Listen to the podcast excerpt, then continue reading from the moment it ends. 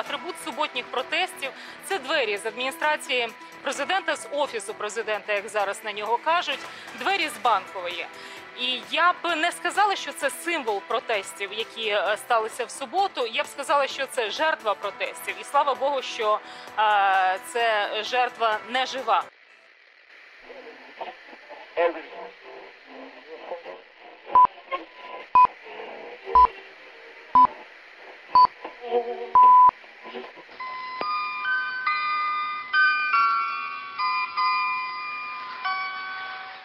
Доброго дня! В ефірі Радіо Епоха. У мікрофона Микита Корнієв. Двері нашої студії теж розмальовані, але ми не робимо з цього трагедії на всю країну.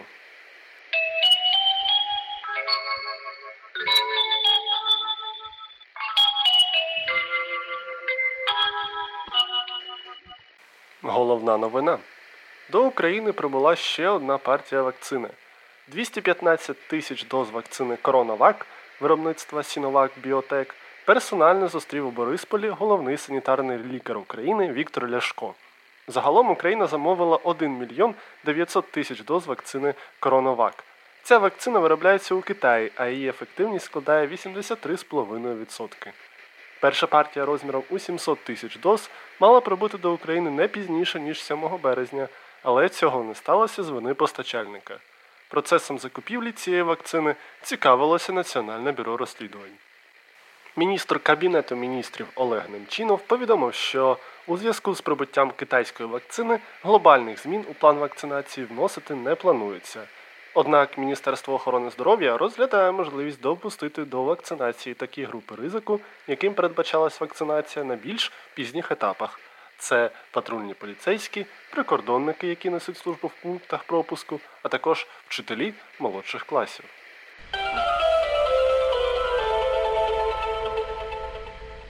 До інших новин. Розмальовані невідомими патріотами двері до будівлі Офісу президента можуть опинитися у художній галереї. Викупити їх хоче Київська художня галерея Речовий доказ.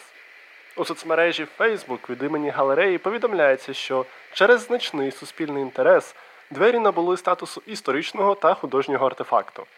Керівництво галереї через адвокатку родин Небесної Сотні Євгенію Закревську оприлюднило звернення до президента України та керівника Офісу президента. В ньому йдеться про те, що двері у їх нинішньому стані мають художню цінність, а відтак їх реставрація буде фактично знищенням такого арт-об'єкту. Галерея при цьому розраховує їх вигідно продати на аукціоні. Всі ризики, пов'язані з аукціоном, несе галерея. Для ОП це просто варіант продати ці двері дорожче за нові. Радіо Епоха нагадує, що раніше ці двері побували у якості гостей на передачі телеканалу 1 плюс 1 Право на владу, де ведуча Наталя Мосейчук назвала їх атрибутом суботніх протестів і заявила, що принести їх до студії коштувало великих зусиль. Експерти з вантажних перевезень Радіо Епоха зазначають, що великі зусилля включають в себе три вантажника та транспортний засіб типу газель. І разом із користувачами соцмереж цікавляться, у яку суму обійшлися ці великі зусилля платникам податків. Нагадаємо, що до того, як стати арт-об'єктом, двері працювали у Офісі президента дверима. 20 березня під час протесту проти вироку активісту Сергію Стерненку його прихильники розмалювали будівлю Офісу президента, включно з дверима, і розбили вікна. Пізніше за ці дії низку учасників протесту було притягнуто до суду. Їм загрожує до 7 років позбавлення волі за хуліганство та або до 10 років за умисне знищення або пошкодження майна.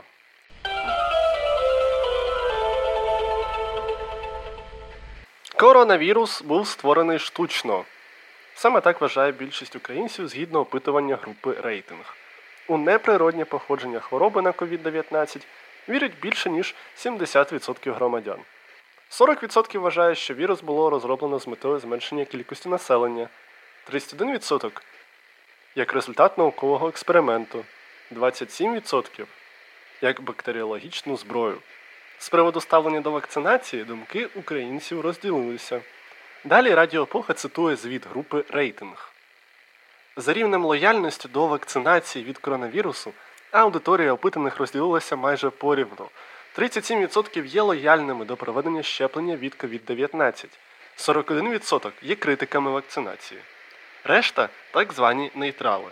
Відносно більше критиків щеплення серед молодої та середньої вікової категорії 18 та 49 років, серед жінок, мешканців півдня та сходу, виборців партій Шарія та Мураєва, а також опозиційної платформи за життя.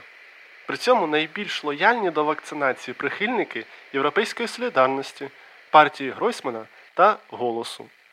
71% опитаних думають, що масова вакцинація від коронавірусу зменшить захворюваність у світі. Не згодні цим. Чверть. Характерно, що половина з тих, хто не готовий вакцинуватися, вірять, що масова вакцинація від коронавірусу все-таки зменшить захворюваність у світі. Кінець цитати.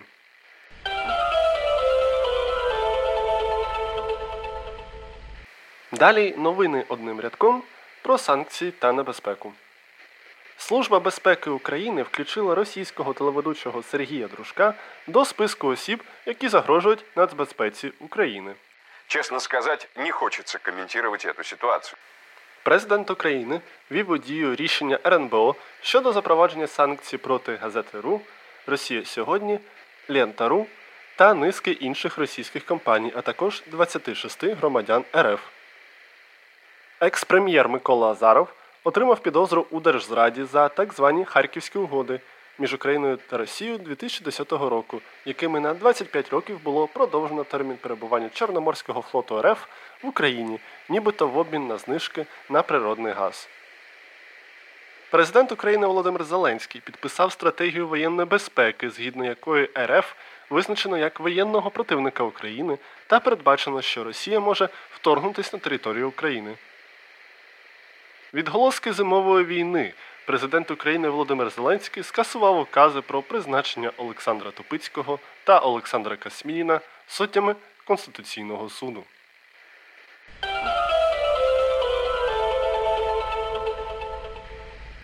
Одним рядком про суди та штрафи.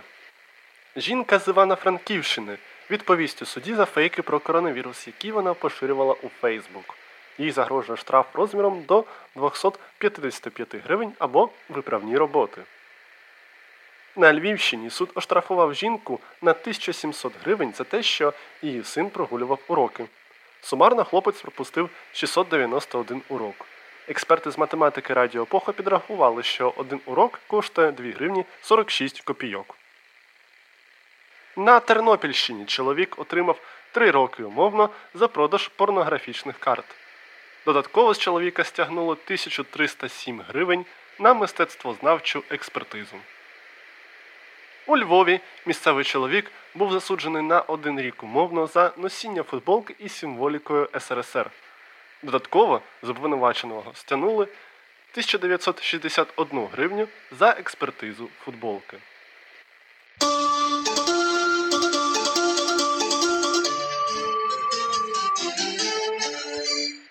Ви слухаєте інформаційну передачу на Радіо Епоха. Далі новини спорту. Доки чоловіча збірна України з футболу оговтується після ніщівної нічиї матчі проти збірної Фінляндії, наступний суперник нашої команди може принести українцям ще більше проблем. За повідомленнями місцевих ЗМІ, у стані збірної Казахстану відбувся спалах коронавірусу, але представники збірної це спростовують. Так, журналісти стверджують, що через ковід у матчі проти Франції 28 березня були відсутні одразу два члени тренерського штабу казахської збірної. У відповідь на це керівник прес-служби збірної Казахстану Ермухамед Маулен заявив, що один з відсутніх функціонерів захворів незвичайну простуду, а інший відпросився за сімейними обставинами. Тим часом казахська збірна вже у Києві. Збірна України зіграє або не зіграє проти Казахстану вже 31 березня. Експерти з теорії змов Радіо Епоха нагадують, що Казахстан займає 157 місце зі 180 у рейтингу свободи преси.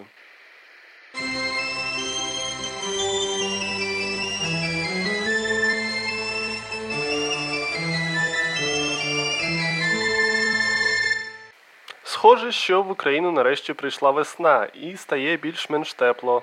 Але в нашу студію весь рік тепло приносить із собою наша запрошена експертка Катерина Морозова. Давайте послухаємо, що сьогодні вона для нас приготувала. Доброго дня, шановні слухачі.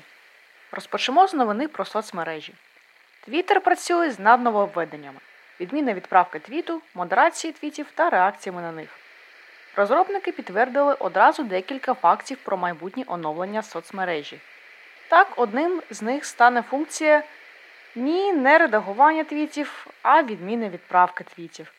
Функція працюватиме за аналогією з Gmail та даватиме користувачу декілька секунд, щоб відмінити публікацію.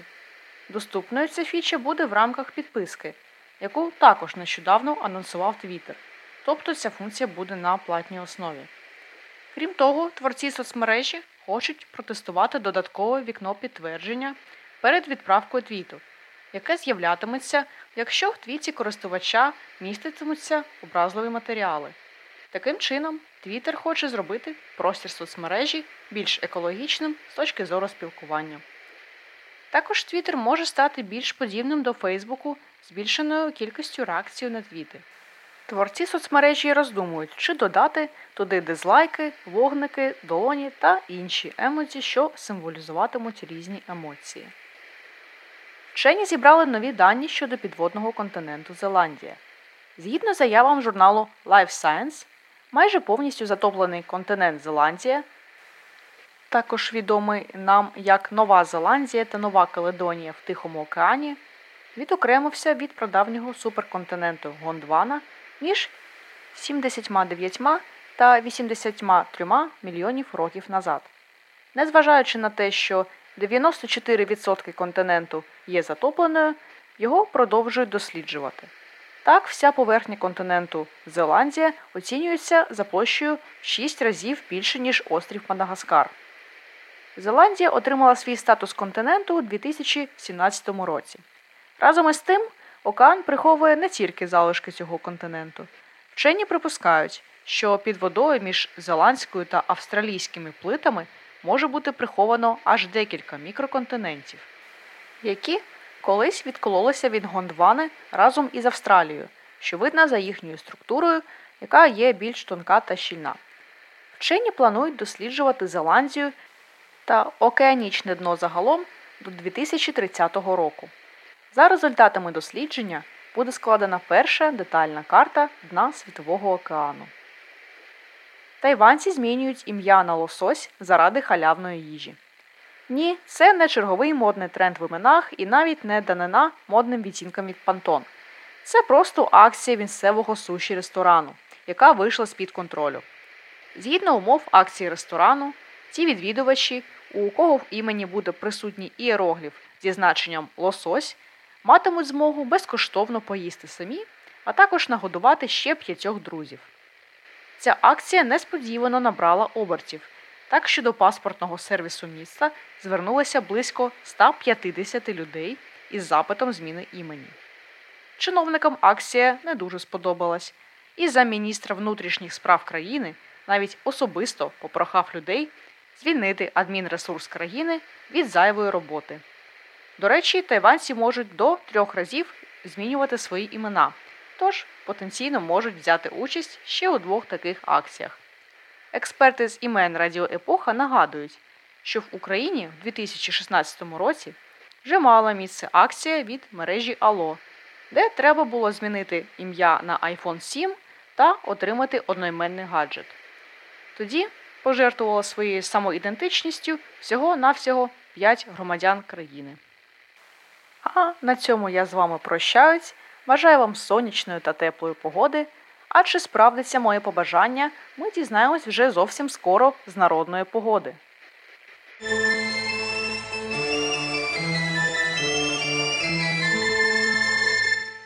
Дякуємо вам, Катерино. І дійсно далі в ефірі Радіо Епоха Народна погода.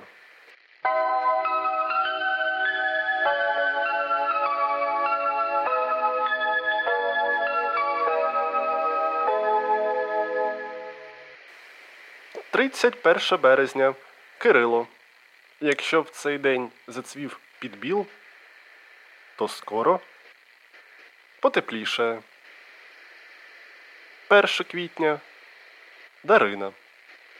Якщо зацвіла верба, то час виставляти бджіл.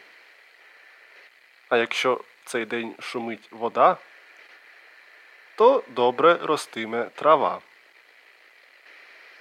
4 квітня. Василь Соняшник.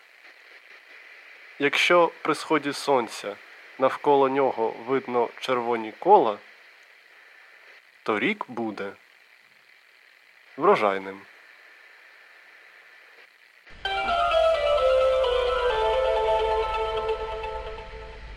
І наостанок подія тижня.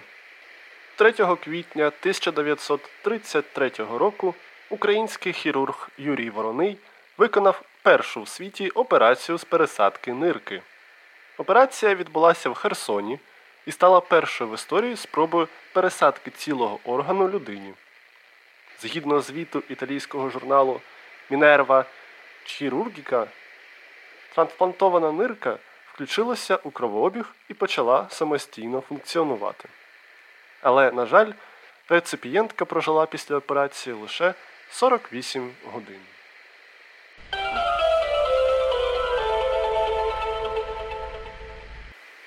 Дякую вам за те, що були з нами, бо інформаційна передача на Радіо Епоха добігає свого кінця. Будь ласка, підтримайте нас на Патреоні, щоб ми могли і далі робити цікавий та нетрадиційний контент. І дякуємо тим, хто нас вже підтримує. Будь ласка, поширюйте цей подкаст поміж своїх знайомих, родини та випадкових перехожих на вулиці. І, будь ласка, ставте нам багато зірочок та залишайте коментарі на тих платформах, де це можливо. У студії був Микита Корнієв. Разом зі мною була Катерина Морозова. Хай вам щастить до наступних зустрічей в ефірі Радіо Епоха.